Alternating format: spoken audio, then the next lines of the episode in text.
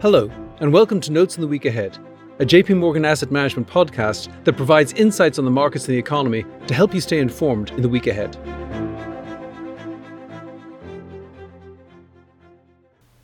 Hello, this is David Kelly. I'm Chief Strategist here at JP Morgan Asset Management. Today is March 6th, 2023.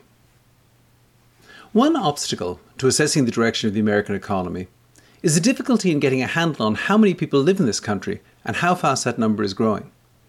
It would seem to be a very elementary problem. Surely the Census Bureau provides timely data on the size of the population as well as births, deaths, and net migration, but it does not.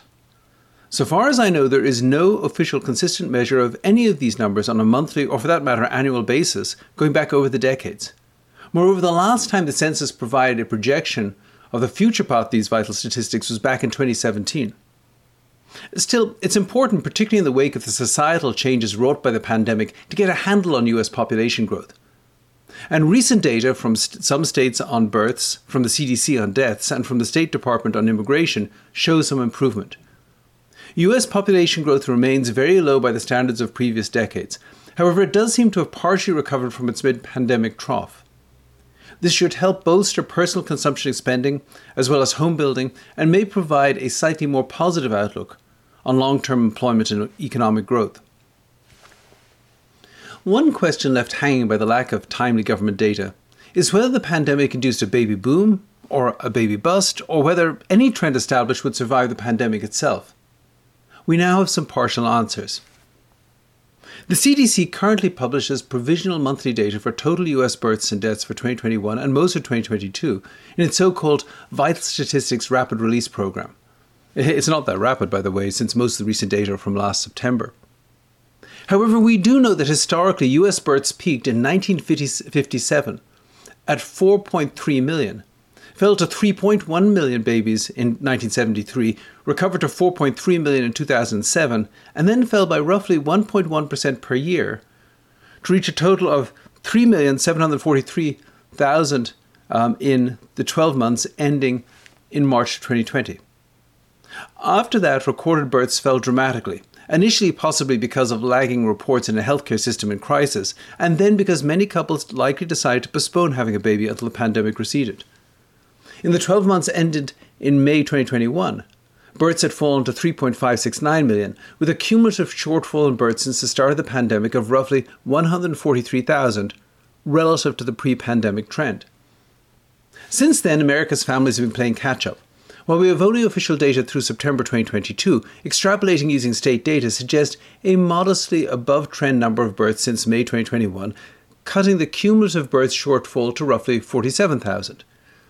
We do not expect, or we do expect births to begin to slow again soon, and there's no evidence that the pre pandemic trend of declining fertility has been reversed.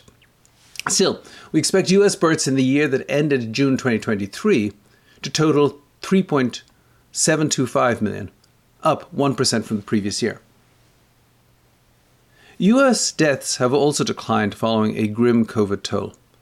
Mortality has, of course, risen over the years as the population has grown and aged. Between 1999 and 2019, the number of people dying grew by, at an annual rate of roughly 1.4%, with deaths reaching 2.887 million in the 12 months ended in March of 2000. Tragically, the pandemic caused deaths to soar.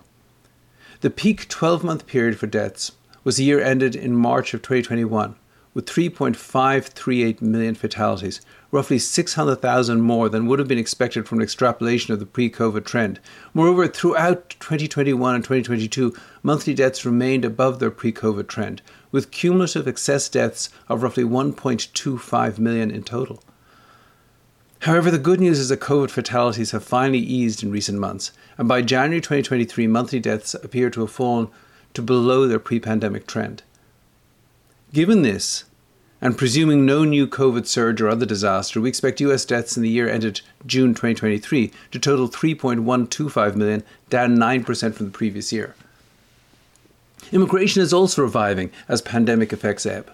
Between 2014 and 2017, net immigration to the United States, both legal and illegal, averaged just over 1 million people per year. This fell in 2018 and 2019 due to tougher immigration rules and fell again in the pandemic. So the total net immigration equaled just 477,000 and 376,000 in the years that ended June 2020 and June 2021, respectively. In the year that ended last June, net immigration rebounded strongly to 1.011 million people, reflecting a surge in asylum seekers, a strengthening US economy, and a pent up demand to immigrate to the United States built up during the pandemic.